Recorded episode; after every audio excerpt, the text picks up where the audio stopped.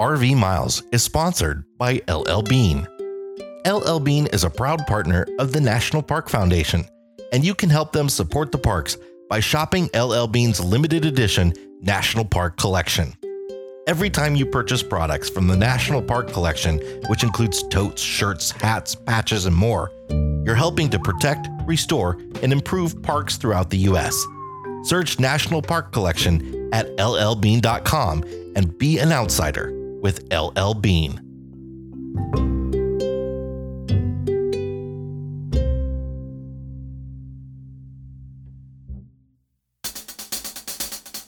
This week, we explore the depths of Carlsbad Caverns for the second time, and we've learned some new tips. There are a million uses for WD 40, like removing bug guts from the front of your RV. But what is it made of?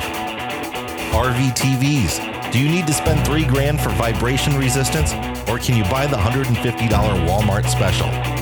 Scenic overlooks are closing down in New Mexico. Why we can't have nice things anymore. And rocker and bandana aficionado Bret Michaels is selling his RV. How much bleach would it take for you to buy it? This is RV Miles.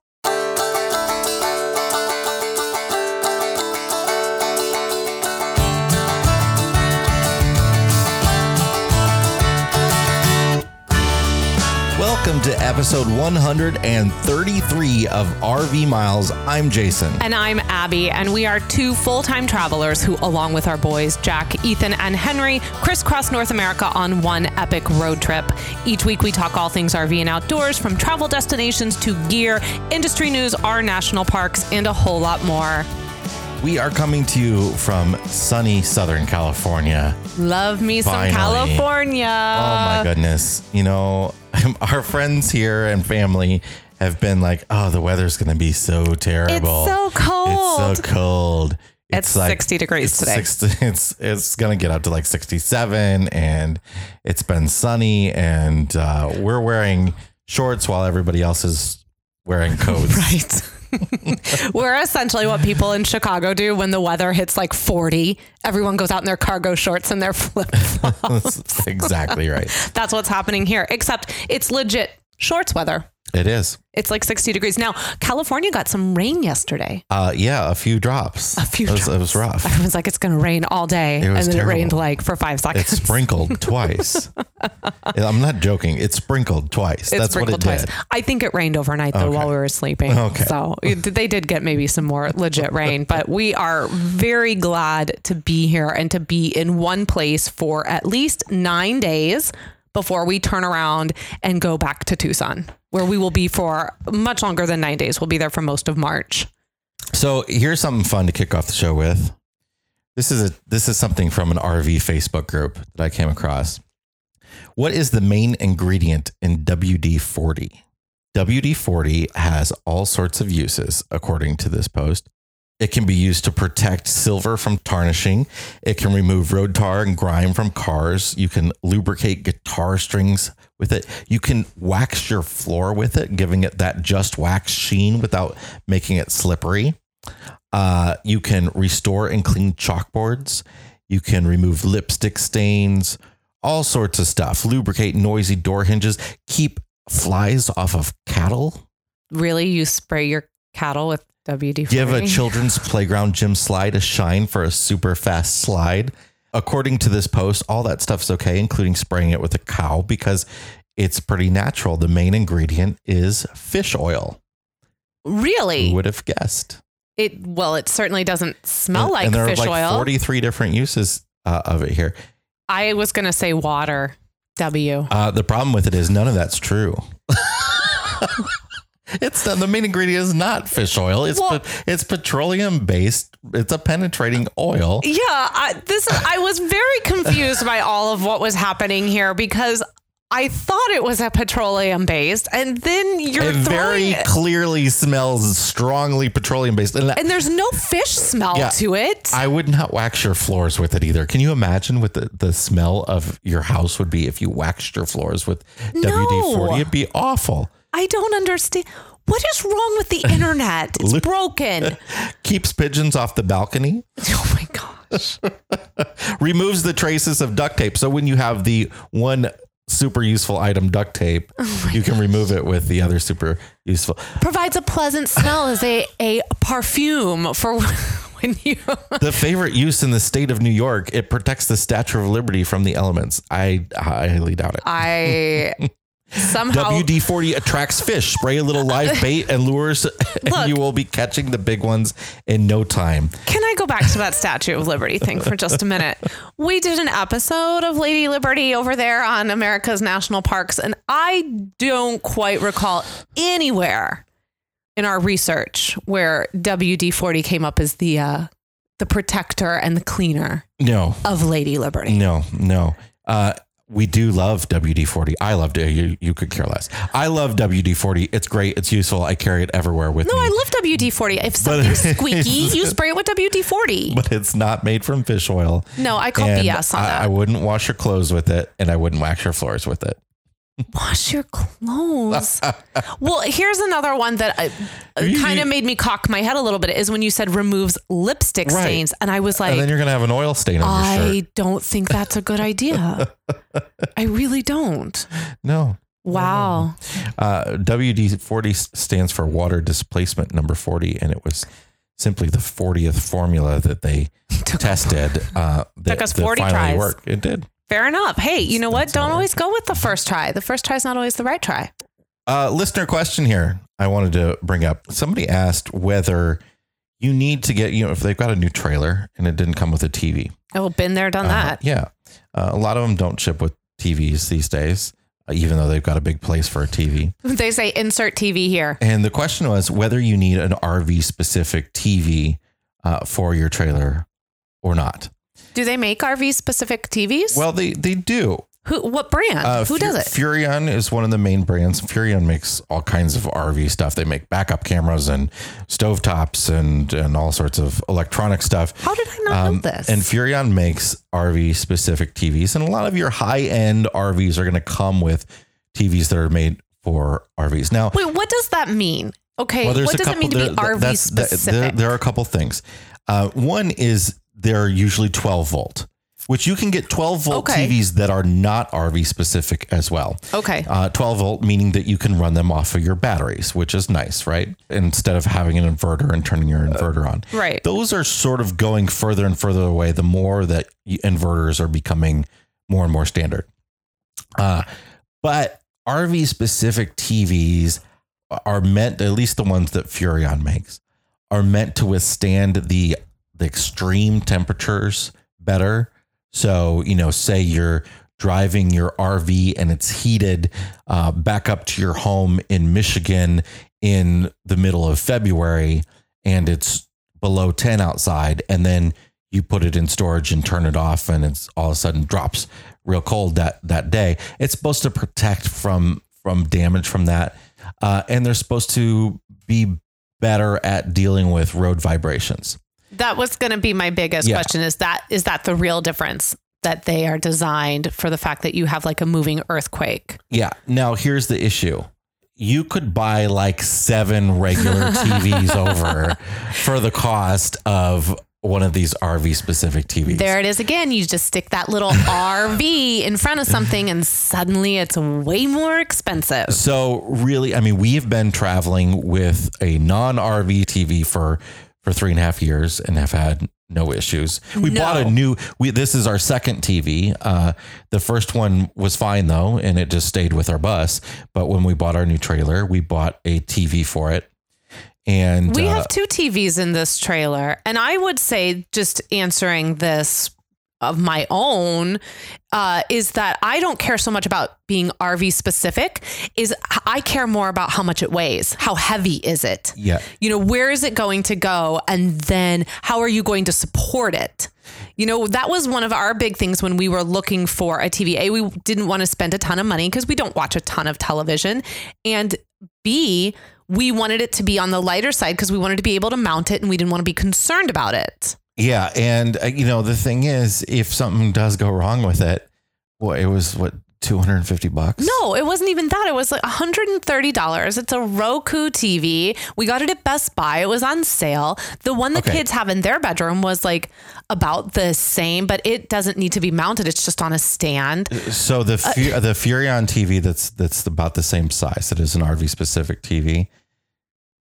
Is more than 10 times that cost. Get get It's- that get out of here. Almost no. uh, probably 15, 20 times. It's it's in the 2000s. Come on. No, Yeah. you don't need to do that. So- you do it if you want to do it. You- and hey, more power to you, whatever. It could go bad every year, and Yeah. you could get a new one every You year. don't have to, though. Yeah, no, You there's no don't. reason. And uh, most uh, most TVs and RVs these days are not some special RV specific TV. Now, if you are buying an outdoor TV, you may want to consider getting an out a specific outdoor TV only because they deal with the elements better. You know, they can handle rain and wind and stuff. Although hopefully you'll be closing it up if there's rain and wind. But they're also brighter.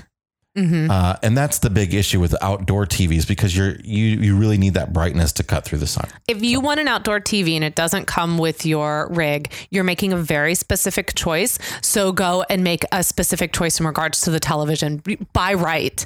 If you're just buying for inside your rig, don't go spend thousands of dollars on a television. All right, we've got some RV Miles community news. We have a new video out on the Our Wandering Family YouTube channel. We did. And, you know, before we get started, we'll just put this little plea out if we want to call it a plea, a disclaimer. I don't know. But if you're not subscribed to the YouTube channel, we would really love it if you would go over and subscribe to RV Miles and Our Wandering Family.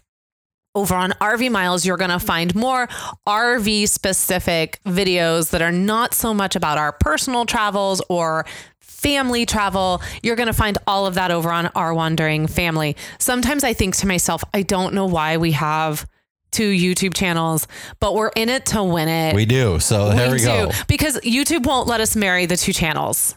Yeah. So we're just in it to win it. But now. we're going to continue to sort of focus on our travels on the Our, Our Wandering Family tra- channel. And the RV Miles channel will really be about tips and tricks and products and stuff. Yeah, and we have a couple. We've been filming small segments of the podcast. Now we're not doing it this week because uh, we're actually sitting in a recording We're, studio. this is so legit. We are the most legit we've ever been right yeah, now. we're like professionals today. My brother, uh, who's a musician here in California, he has a studio and they have just the full setup. And at, the trailer is actually parked at the studio. Yes. Um, and so we are over here to record and we are surrounded by like real legit recording in a soundproof room. This is the most professional I feel like I've ever Totally. been. So we're not doing any filming this week of the show. We'll get back to that next week.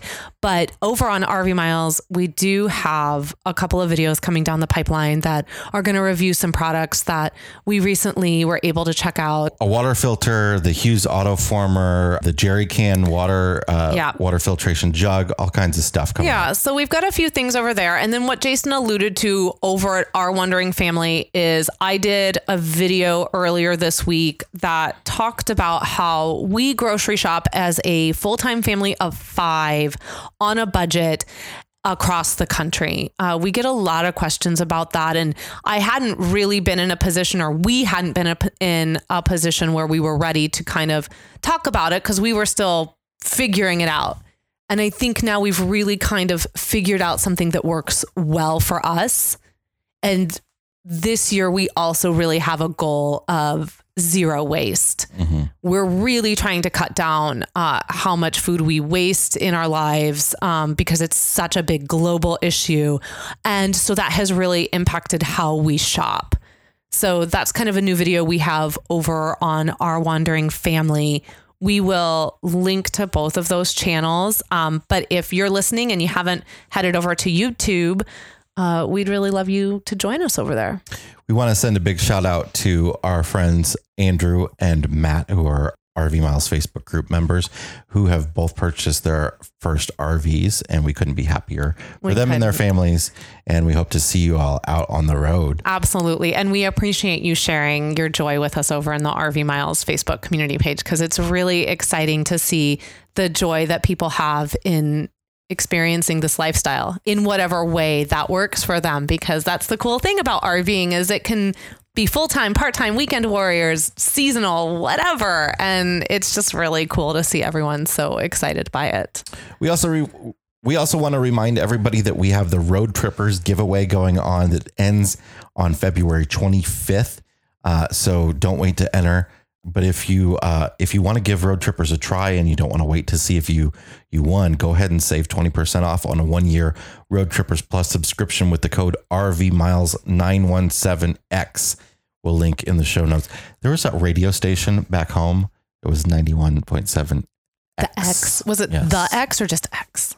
The Uh, X.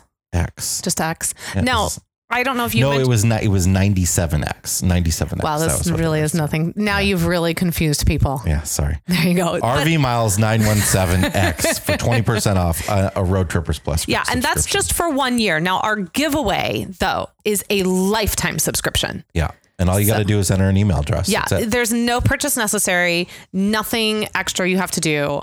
And it'll be for a lifetime subscription to Roadtrippers Plus. Our coupon code is for 20% off for a one year Roadtrippers Plus subscription. We're going to take a break. And when we come back, we'll have the answer to last week's brain teaser. And we're going to talk about Carlsbad Caverns National Park. Be right back.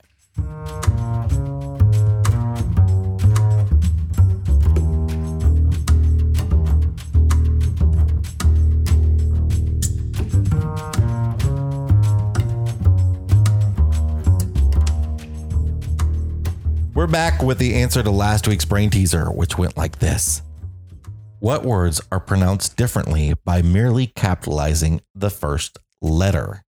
And there could be many, many examples to this, but we've got three here, and we were emailed some other ones. But here, here are the three that we've got: job and Job, herb and herb, like You had- the name Herb. I had a, I had a, You had to I think about I that for a hesitated minute. there. Yeah, I It's hard to say those two words differently. And it also depends on if you are American or if you are British. Yeah, herb H E R B or herb the name H E R B. Uh, Polish and polish. Yeah. Uh, words like that. Those Isn't are the, that those are the three crazy? we got. Yeah. I love how just literally changing the capitalizing of the first letter changes the way we said the word.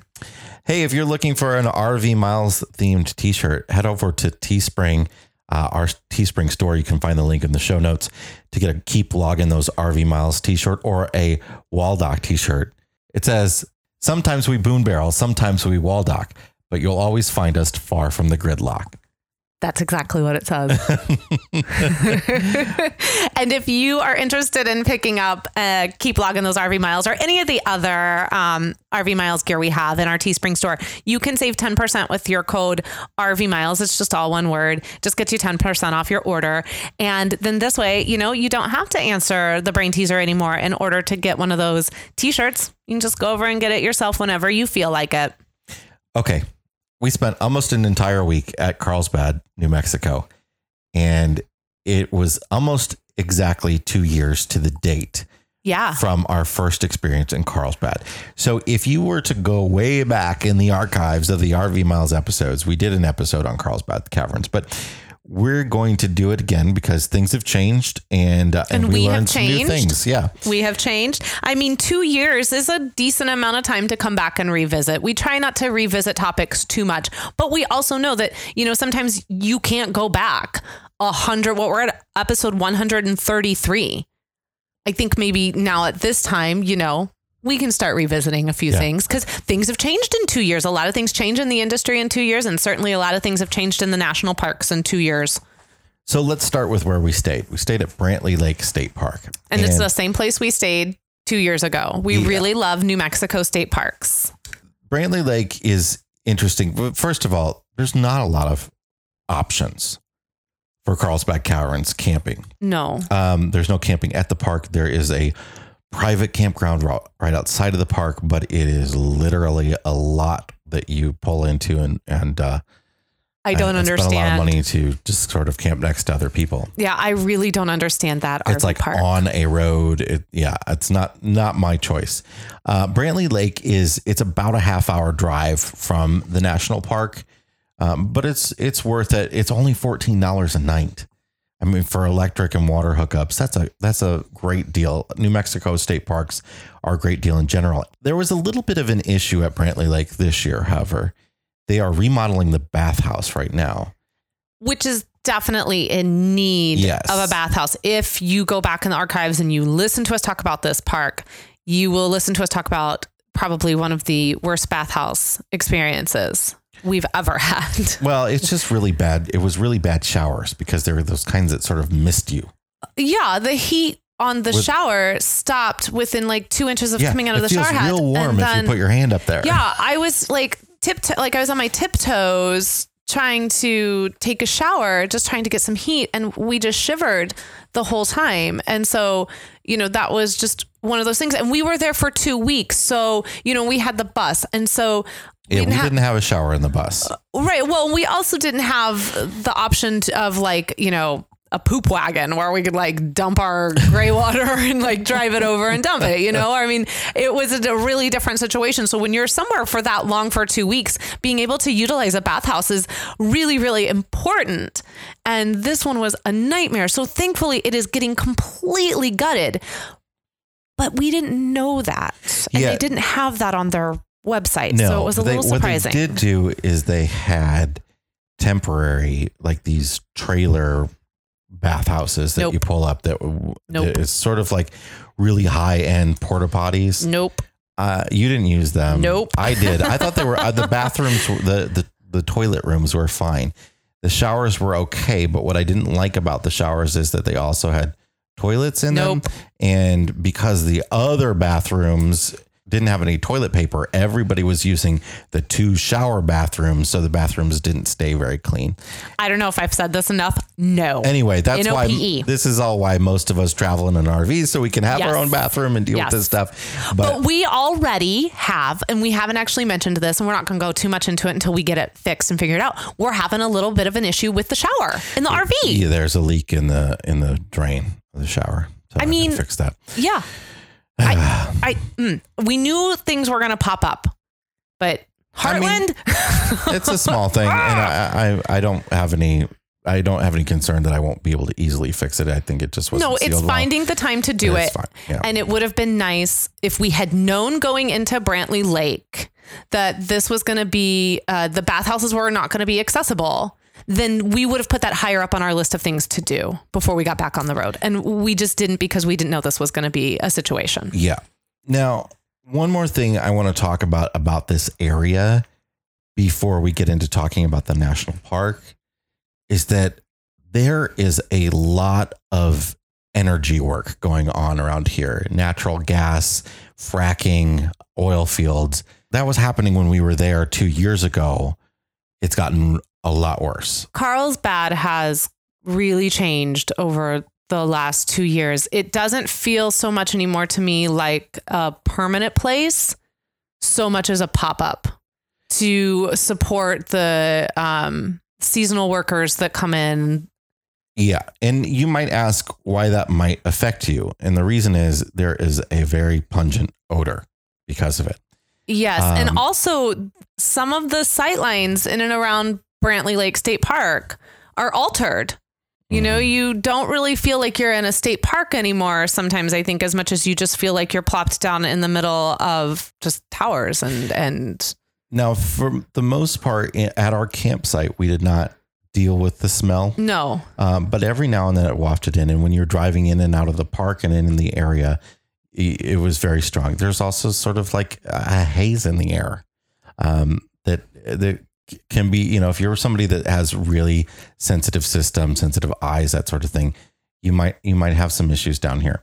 I think I said to you that it feels like Carlsbad Caverns National Park and Guadalupe are saving that part of New Mexico from itself. Right, right. Because the second you, you get south of the town of Carlsbad, it's all natural land, and that's very nice. And there's Yeah. the two national parks.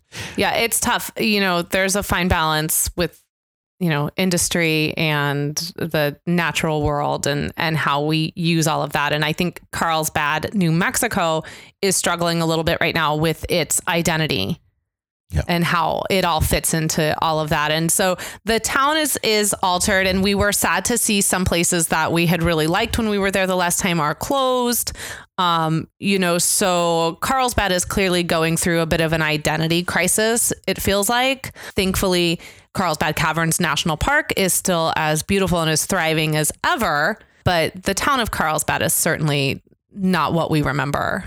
So let's talk about Carlsbad Caverns. This place is, for me, viewing the caverns for the first time, the size, the enormity of the caverns underground, it was like seeing a mountain for the first time. And I've done lots of caves. I've been in lots of caves in the Midwest, uh, which are uh, similar but on a much smaller scale. Carlsbad Caverns is quite simply like the most amazing underground thing I've ever seen. I had someone ask me if it was worth it to go. They were going to be in the area, I think maybe later this year or early next year, and they had done a lot of caves and they had cited uh, Mammoth and Wind Cave. And they said, Is it worth it for us to go to Carlsbad? Should we just go on? We've done a lot of caves. I said, You absolutely go. You have to stop. We've done those caves too and a few other private ones. This is unlike anything you will ever, ever lay your eyes on. It is just phenomenal. The first time you see it, it's overwhelming. The second time you see it, it's still overwhelming, but because you've kind of gotten over the shock of it, then you start to see the fine pieces of it, the the details that you missed that first time because your eyes were just they couldn't look around fast enough. Yeah, in fact, on this trip, we went down into the main cave twice, into the big room twice. And the second time felt totally different than the first time. It did. And we found ourselves the second time spending more time looking up than uh, just sort of like in the general our general walking sight line. Like we were really sort of looking up at the top of the big room. So, but before we get ahead of ourselves, one thing I want to point out is that we have gone now twice prior to bat flight season. So we're kind of in the slower season at Carlsbad Caverns. And I know that some people have cited that during the busy season, they're waiting 45 minutes to an hour for the elevator to go down to the big room. Oh gosh, wow. Yeah. I mean, we, there's you know, We've had there are people there, but when we were there, it was it was a breeze of an experience. Absolutely. So we went on a Wednesday and it was like nobody was there. It almost felt to the point where we had not only the natural entrance, but the big room all to ourselves. When we went on a Saturday, I did not feel that way. You know, it was the weekend. There were more people there uh, walking the big room. We were, there was a lot of traffic. We were grouped in with people trying to quietly pass by people. There was a lot more noise. But there was still no waiting or anything. There was like no that. waiting for the elevator. You know, we didn't have, you know, we weren't standing around. We were still constantly fluidly moving. So keep that in mind that if you go during peak season at Carlsbad Caverns, your experience might be a little bit different than ours in regards to crowd levels. So talk about what the bat flight is. So Bat Flight begins mid April. And the programming, though, for Bat Flight doesn't begin until Memorial Day weekend. But what it is, is Brazilian free tailed bats are migrating back to Carlsbad Cavern. And they come in through the natural entrance and then they go deep into the cavern. And that's where they live during the day. And then at night, thousands of them exit through the natural entrance and go out to feast. Yeah, so they have a big program in an amphitheater Yes. where they fly over your head, and and that's very very popular. It's very popular. It's supposed to be just absolutely spectacular to see. Now, because it's so popular, it gets really busy at Carlsbad Caverns, especially on the weekends. So we have always wanted to do Bat Flight. We haven't done it yet. I think that we will probably do that the next time we go. Just so just kind of keep that in mind that, you know, again, it's summer and it's just going to be really busy. And they usually, I think, start to head out uh, around the fall. I think the program stops running um, around Labor Day weekend. So entrance into Carlsbad is fifteen dollars for a seven day pass for persons over sixteen. Anybody under sixteen is free. But if you have the America the Beautiful pass, the annual pass that's eighty dollars, or or the senior pass or the access pass, you will get into the cave for free into the self guided natural entrance tour. So that's a little bit different from a lot of other caves. Like Mammoth Cave, if you want to go down into the cave, you do have to pay a tour fee, even if you have the annual pass. At Carlsbad, you're going to get to go down into the cave with the pass and explore above ground as well. And Carlsbad is a wonderful park above ground. There are several different cave tours that are available, but the main one is the natural entrance tour that you take on your own. Uh, but the other tours are they're very small. They're usually 12 to 16 people, and you can book them online in advance. They sell out very quickly. They're they're difficult to get, but if you can get them, get them because they're a lot of fun, and you get to you know be going through the caverns uh, into places where people don't normally go with a ranger. You also want to look online to to make sure that you're wearing the right equipment, right shoes and and uh, and clothing for some of those additional cave tours because they do have different requirements for those, and they also have different age ranges for the different tours that are available. So we have several tips about visiting the park, and our first one is to whatever you do, hike the natural entrance down into the big room. So the big room is the main area at the bottom of the cave, right? And there are two ways to get down there. One is to hike through the natural entrance, which is a long sort of downhill down paths through a cave. And the other one is just just take the elevator down 700 feet. The natural entrance walk is incredible. I mean, you're going through giant cave room after giant cave room, down through smaller hallways, uh, and then it opens up into another big room, and then you're back into another small hallway. None of it is like claustrophobic feeling, anything like that. Nothing's like crawling through anything. Um, it's all very easy to do. It is. It's a little hard on the knees and legs. It's a. It's a long way down. It's. I think it's like a mile and a half.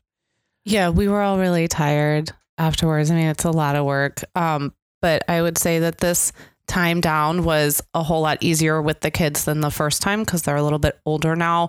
Uh, it can be a little stressful with really young children just because there are drop offs and you know you're just walking on this path and you know they do a very good job of keeping it safe but you know you are still really high up and you're descending really fast and uh, it can be a little a little stress inducing with small people And hiking out the natural entrance is going to be a lot more difficult than hiking in. So, uh, you know, if you want that challenge, great. Uh, but if you've got little kids, it's probably not a great idea. If you're unable uh, to to walk something like the natural entrance, or if you just don't have the time, the elevator is still a really good option. You can take the elevator down. But if you walk the natural entrance in, you can take the elevator out, which is really, really great benefit uh, to their setup there. Our second tip if time allows, plan for at least three days to get a good overview of the park. Now, you can definitely do Carlsbad Caverns in one day, uh, even a half day. But if you really want to get a good overview of the different caves, the above ground area, which is really spectacular, and do the junior ranger program and stuff, take your time uh, because it, it's really a wonderful park and you can spend a few different days there. Yeah, and the Junior Ranger program has both above ground and below ground questions, which is kind of why we suggest taking more than one day to do it if you can, so that you can experience all of Carlsbad and not do it in a way that feels really rushed. Like I'm just trying to get this booklet done so we can get this badge so that we can get out of here before they close at five o'clock.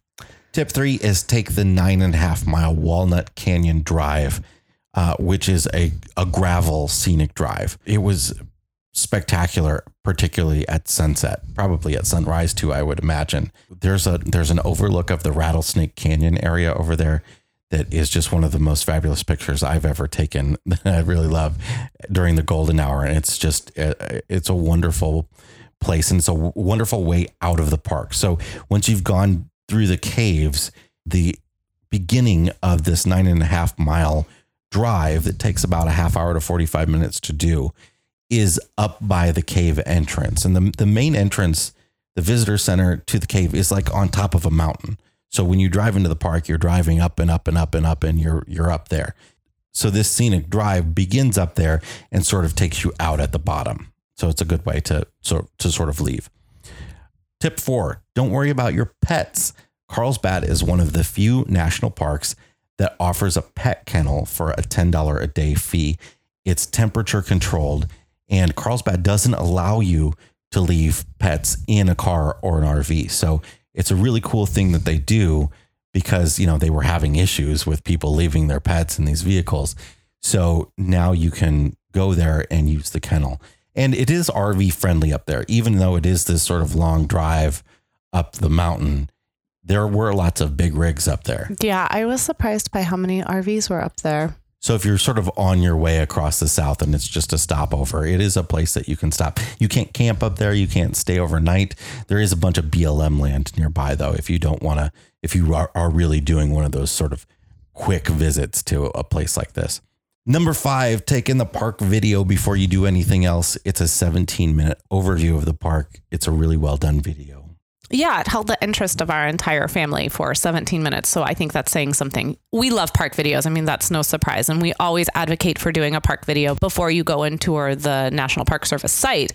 But sometimes some park videos speak more to the grown-ups in the room than they do to the younger ones. But this one does a really good job of speaking to all ages. Yeah, and sometimes they're more modern, sometimes they're much older, sometimes they're really about facts, sometimes they're about sort of like the feeling of the place and how special it is. And this one sort of does a cool balance of everything. I think I, I think it works really well. Number six, take a hike above ground. There are lots of different hikes up there. There's a short little nature trail near, near the visitor center. We did a, a real hike, uh, sort of our first real hike in a long time, other than walking down into the natural entrance. Uh, we did the the hike to the Slaughter Canyon Cave, which is one of those cave tours that you can do, and you would drive to this cave. It's it's away from the natural entrance a few miles, but you can drive to where this trail begins.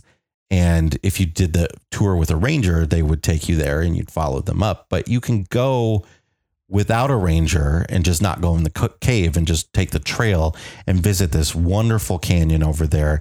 Uh, it's another sort of cave that has its entrance at the top of a mountain. So basically, the hike is a half mile up a mountain. It's steep and rocky and uh, and the kids did really well with it. I was really happy with them. They did really well. I would argue that it's more than half of a mile. I'd say it's probably closer to a mile before you get to the actual cave yeah, entrance. It, it's listed at half a mile, but it's probably more. Yeah, and it is straight up. You gain a lot of elevation really fast. You do, depending on your the size of your legs. Uh, some of us were just feeling like we were walking up steps, and some of us were feeling like we were climbing up steps. You know, we full disclosure, we did not finish this trail. We did not get all the way to the cave entrance. We got to a bend where uh, the trail continued up in a way that was really steep and really narrow, and we we didn't really feel like we were in the best position to continue that, especially just getting back into hiking after being away from it for almost six months. And also, you know, this particular cave tour, children under the age of eight are not allowed. So if that gives you kind of an idea of not only what the hike is like up to the cave, but then also what you can expect when you go into the cave, there you go. Um, so we had Henry and he's six, and then we had Ethan and Jack who are above the age of eight. But there was a point where, you know, we all kind of stopped and then I went on for a little bit to sort of assess the situation. And I just thought, I don't want to do this um, with Henry. Yeah, we didn't do maybe probably the last couple hundred feet of the yeah, trail. maybe yeah, not even the last quarter mile. I mean, we could see um, up the side of the mountain, you know, exactly where the entrance to the cave was, but we decided to go ahead and turn around. And you know, one thing to think about when you go up steep, you're going to go down steep. Yeah. And it's just as hard. And it is. And, you know, I would actually say it was harder because you did come into some places where the ground was not as stable. There's a lot of loose rock. Yeah. But it was a really great opportunity for us to practice good hiking skills, learning how to uh, hike down sideways or hike down in ways that, you know, will keep you from sliding. It was a great practice for the kids. But we were all definitely really exhausted, but really enthused by this trail. And the views are just really spectacular. They rate it as a moderate to difficult trail. And I do think as long as you feel comfortable and you have the right shoes on, do not be trying to do this in your Crocs. If it was a longer trail, it would be solidly in the difficult category. Yeah. It's only because it's so short. Yeah, and uh, just in the in the middle of teaching the kids how to like, you know, put their hand on a rock that's next to them on their way down, I shoved my hand right into a cactus. You did. And I'm still pulling out yeah. little cactus needles from my hand the Eppersons can't go into New Mexico without at least one Epperson touching a cactus, apparently. I have to say, I got to give a little shout out to Ethan, our nine year old. He really excelled on this trail. He took off really kind of on his own. He was a leader for most of the time. I was really impressed with how sure footed he felt, how confident he felt. You know, he can sometimes be our most uh, anxious hiker. He certainly felt very anxious the first time we did the natural entrance, and about 50% of that anxiety stuck around for the second time this year. But on this trail, he really, I felt like, came into his own and just kind of led the way. And I felt very comfortable allowing him to kind of go on ahead of me. So I, I was really, really happy for him that he found something, you know, that that boosted his confidence in the outdoors. He did fantastic. He We- did. We also had a picnic lunch before this hike, which is our next tip. Take a picnic lunch because there are lots of different places that you can do that at this park. And the entrance to this hike is one of them. And it was really, really nice experience. And another thing to just suggest about this time of year is that you really do want to bring layers and plenty of water. The temperatures change rapidly in the southwest. We saw 35 degree temperature jumps in 24 hours. So we might start off with a light jacket at the beginning of the day and maybe even some pants. But then a lot of times what I would do is dress the kids in pants that could, you know, have them zip off and turn into shorts and have a light jacket that they could put into their backpack because by mid afternoon, the sun is out and it's incredibly warm.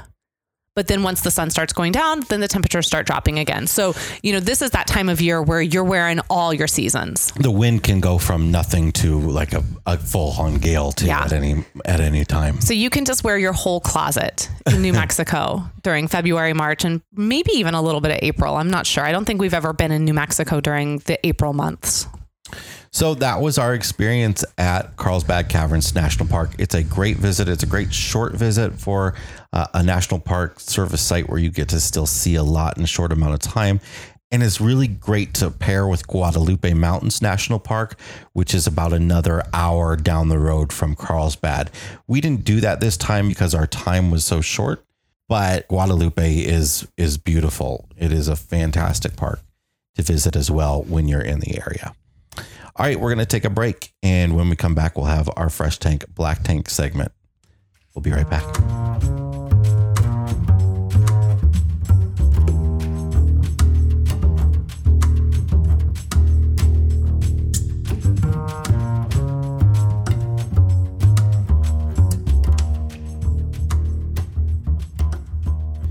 The RV Miles podcast is sponsored by FMCA, the world's largest nonprofit RV club. FMCA offers all sorts of discount programs, all sorts of ways to learn about RVing and to communicate and meet other RVers out there on the road. One of the best features that FMCA offers is their tire discount program. The tire discount program is completely included with your membership.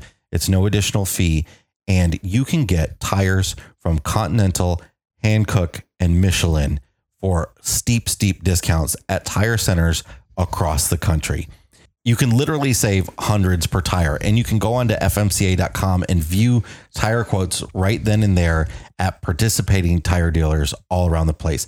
Tires are so expensive, especially if you've got a big motor coach and you've got six tires replaced. We know that that can get up into the $3,000 range or more and you can get some of the best tires that are made through FMCA's discount program installed by regular local installers that exist everywhere across the country. And it even comes in handy when a tire emergency occurs when you're traveling in your RV anywhere you are. So, if you are not a member of FMCA and you would like to join, RV Miles listeners can save $10 on their first year with code RV Miles 20 A year membership is $85 and $75 to renew. But again, save $10 instantly and join for your first year for 75 bucks. That's RV Miles 20 at checkout. You can go to fmca.com or call 800 543 3622. Or let's make it even easier. Just click on the ad on the RV Miles website, rvmiles.com.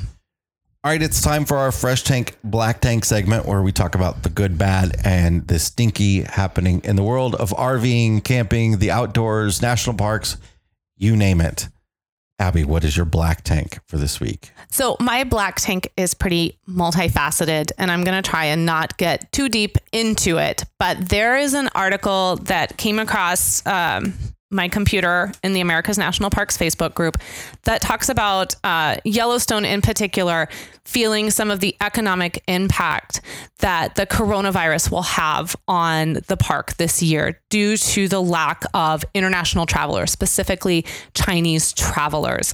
Chinese travelers make up a huge portion of the visitor numbers to Yellowstone. I think it was about I think it's about 10%. Yes, they say somewhere between 350,000 to 400,000 Chinese visitors travel to Yellowstone each year. That number is suspected to sink because Chinese tour groups have been 100% suspended.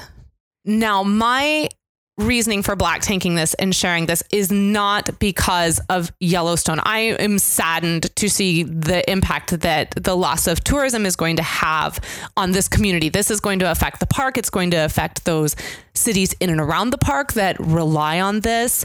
Um, but what makes me sad about this is that this is a really serious thing for our Chinese friends.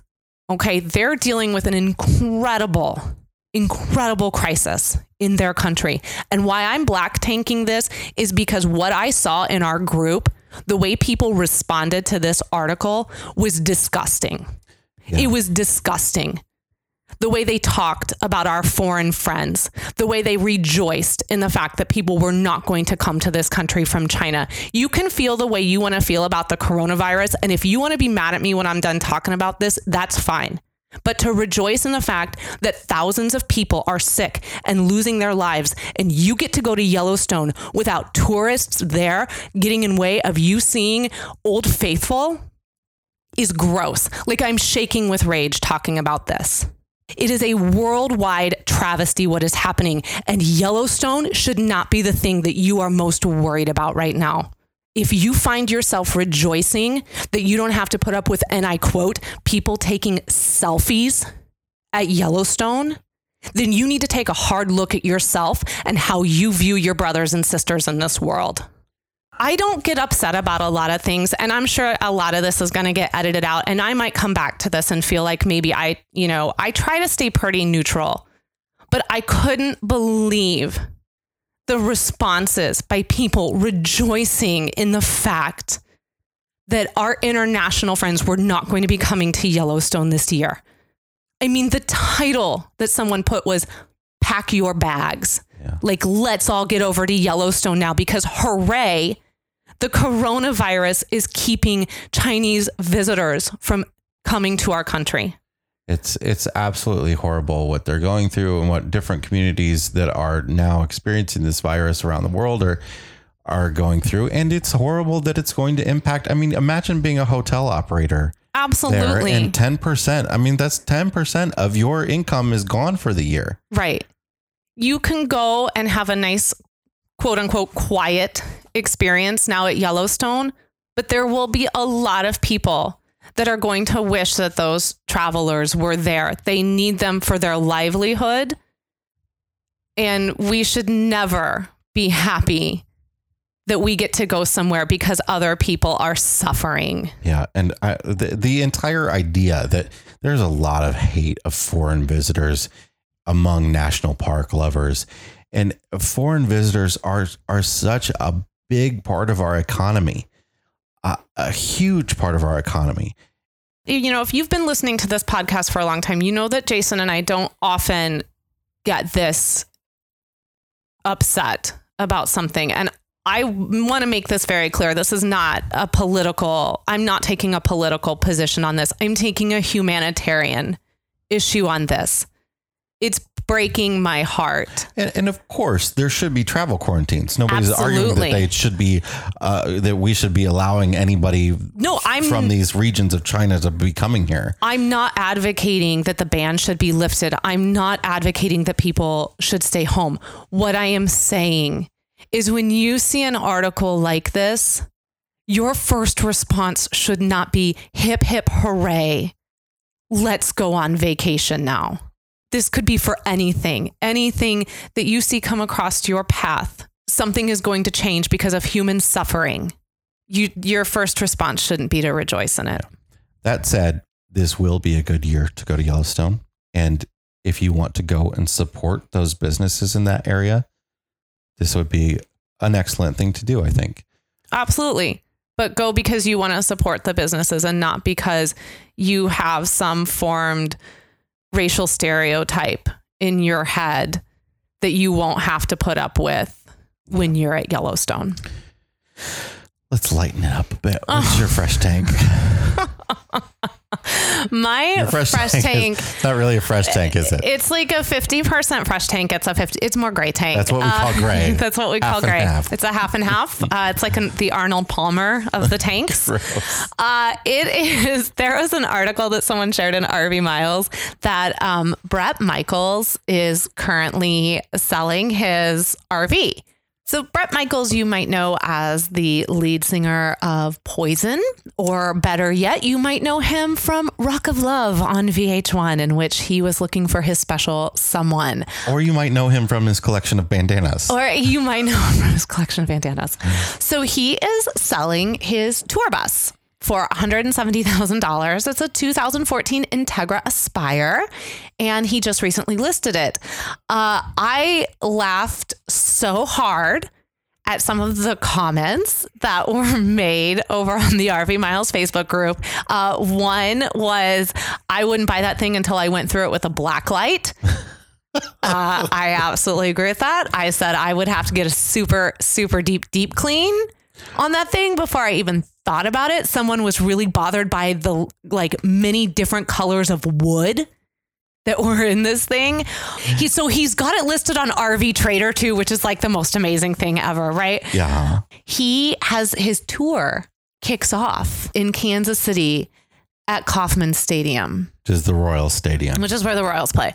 Uh, so there's so many pieces to Bret Michaels happening in my world right now. But if, if if you buy the RV though, you get to go to a meet and greet with Bret Michaels. I know, and That's I- the most. That's that's your money spent there. Well, I just asked if I could just pay the extra five dollars and not have to go to the meet and greet. so, uh, if you are looking to own a piece of rock star fame, you could get Bret could Michaels' five year old RV. You could get six year old. You could, and actually probably seven because it came out in 2013. So you can get Bret Michaels' seven year old tour bus with. I don't know how many miles. I don't know how often this guy tours. I'm amazed that he's still able to fill it, something it like has a Kauffman. 111,000 miles on it. Well, he's on. He's the tour is that tour with Motley Crue, Oh, Def right, Leppard, right. Joan Jett, and Poison. That's right. That's right. So it's $170,000 if you've been wanting to pick something up. Uh, just go over to RV Trader and make a deal with Bret Michaels. We'll link to it in the show notes so Yeah. you can uh, enjoy how rock stars live just like us. rock stars. They're just like us. Can we call him a rock star though? yeah, I think Poison is, Is- Poison can be. You know, they're like forty million we- records. I think Can we call him 80s rock star? I mean, he's if you want to qualify rock and roll music by by making 80s the category, that's fine. I just I feel like he's not a rock star now. He used to be a rock star. He's not a rock star now. well, I, I'm just I, saying. I'm, I don't know. I think you're being a little elitist here. I Abigail. probably am. After I just look at me after I just went and did that whole thing about Yellowstone. You know what? Check myself. Hey, Bret Michaels, good job. You're obviously doing. You've made it last a whole lot longer than I probably could have. If you buy that though, please, please get it cleaned first. I'm begging you. All right, Jason, what is your black tank this week? Uh, my black tank is a story out of uh, again one of our favorite states, New Mexico. There are several scenic overlooks in New Mexico that aren't exactly rest areas. Uh, they're they're more of a place to just stop, and you, they often have picnic tables and some trash cans, but there's no restrooms. Uh, they're not maintained like that. There's no facilities, that sort of stuff. And we've we stopped at a couple of we stopped at one on our way out of New Mexico to uh, refill our gas tank with our generator gas because Let's. I don't want to talk about that. there's a long way between gas stations there. I don't want to talk about that Uh, because that was an instance where someone suggested something, somebody blew that off, and then somebody had to stop and put uh, fuel in the truck in order for us to Which make I it to our said, my backup is that I've got this five gallon gallon nope, nope. of gas. we had generator. we had nine miles to our name when we pulled into that gas station. 12 Look, miles. Nope, nope. Not gonna argue it. Not gonna argue it. Not gonna do it on this show. We already did it in the truck. anyway, a couple of these overlooks along I 40 across New Mexico have disappeared. They have been closed. And somebody had sort of asked the state of New Mexico, the New Mexico Department of Transportation, why? The reason's fairly graphic, I'm sorry to say. Rest area crews that were going to deal with this place were dealing with urine filled plastic containers that were exploding in the sun on them oh my goodness. like water jugs and soda bottles and stuff like that. Hypodermic needles, Oh my goodness.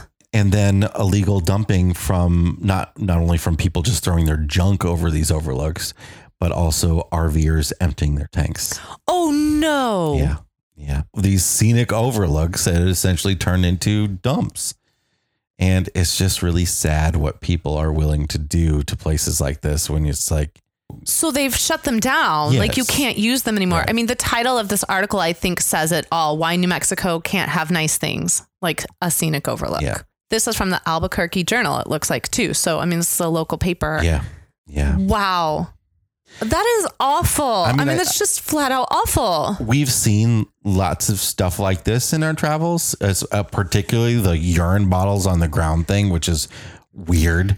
It's very Uh, weird. You know, it's and I please don't get me wrong. I I love our trucker friends who make this world run, but it's often truckers who like go in a bottle while they're driving and then leave it on the ground, which is the weirdest thing. Uh, but it Especially when there's usually a trash can like yeah 15 feet away. Yeah, but we've seen that stuff in Walmart parking lots and in, at rest areas and truck stops, and it's it's that's the thing. There The are unglamorous there are side. trash cans. There are restrooms.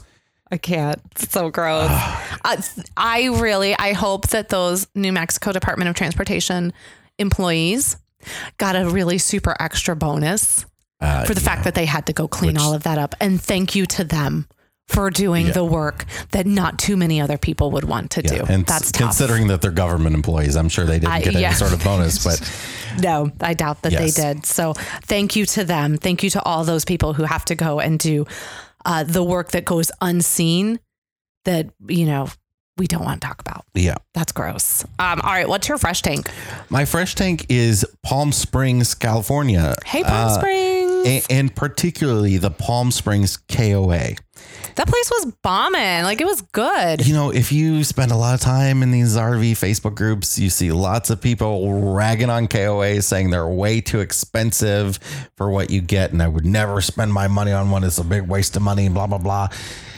The reality that we have found with KOA is that they are just like any other parks. Some are expensive, some are not, some are great, some are not. Well, they're all franchised out. Right, so it just depends on the owner. I mean, we had stayed in one in Lordsburg, New Mexico that was literally just a pass through. Yeah, it was a it, gravel it was, lot. Right. uh, But it was too expensive to just be a pass through. We paid the exact same amount at this one in Palm Springs. We paid 40 bucks a night for Palm Springs. Now, um, that sound might might sound a lot. That's more than we normally pay We- for. yeah, we for never pay that that's much. Pretty on par with most private campgrounds across the country. But this is Palm Springs, California. This is like really expensive Yeah. real estate. It's know? a good jumping off point for Joshua Tree. And then also to go into Palm Springs, which we did, and we had dinner in town because we had some family in the area. And also at this KOA, if we just talk about the KOA, it was super cool. They the pool was great, the hot tubs were great. The there was activities every single day. They had morning yoga. Um, there was playground, pet area, mini golf. Like Yeah, and the sites are very small. Oh, yeah, you're packed in like sardines. You're gonna find that at any campground in Palm Springs for Yeah. sure because the space is just limited. I mean, I was worried our slide was going to be in the other campgrounds. But to be able to swim in a pool and in hot tubs that are actual hot spring water, yeah, that was cool. really neat. Yeah, and it you know it's a little rundown, like, and I don't mean that in a It's bad just way. It's just older older. building. It's like kitschy sort of Yeah. LA, uh, Southern California camp feel. It has beautiful views of the surrounding mountains and you know it was it was great i was pleasantly surprised we just needed a place to rest for a couple days before we continued on into la and this met all our expectations and more so it was great we absolutely recommend this it's the palm springs joshua tree koa and then if you do go into palm springs there is a starbucks reserve in palm springs and you need to know this so go there and enjoy the downtown Palm Springs area. Palm Springs, I feel I had wrongly judged Palm Springs for a long time. It's way cooler than I thought it was going to be. Yeah, hopefully when we come back through here again, we can spend some more time in Palm Springs. Yeah, we'll make time. time for it next time. It was cool. All right, that's uh that's about this episode. Let's wrap it up with a brain teaser. The answers to the following riddles share a common theme. What do you call a cow that is laying down? What do you call a pig that loses a tug of war? What do you call a sheep's appendage? And what do you call a pig with an axe? We'll have the answer on next week's episode of the RV Miles podcast. Yes, we will. And thank you so much, as always, for joining us this week. It's always great to have you guys around. We want to remind you that America's National Parks and See America is still going strong. In fact, See America just wrapped up season two just days ago. So we'll be off for a few weeks and then we will be back with Believe It or Not, season three of the See America podcast. America's National Parks just celebrated its two year anniversary.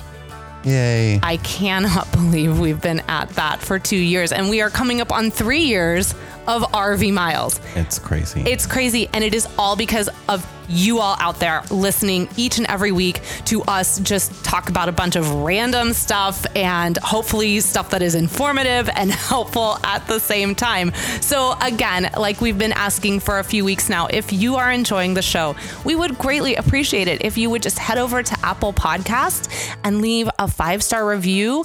That has been so incredibly helpful. And we just want to say thank you so much to all of you who have been going over and doing that.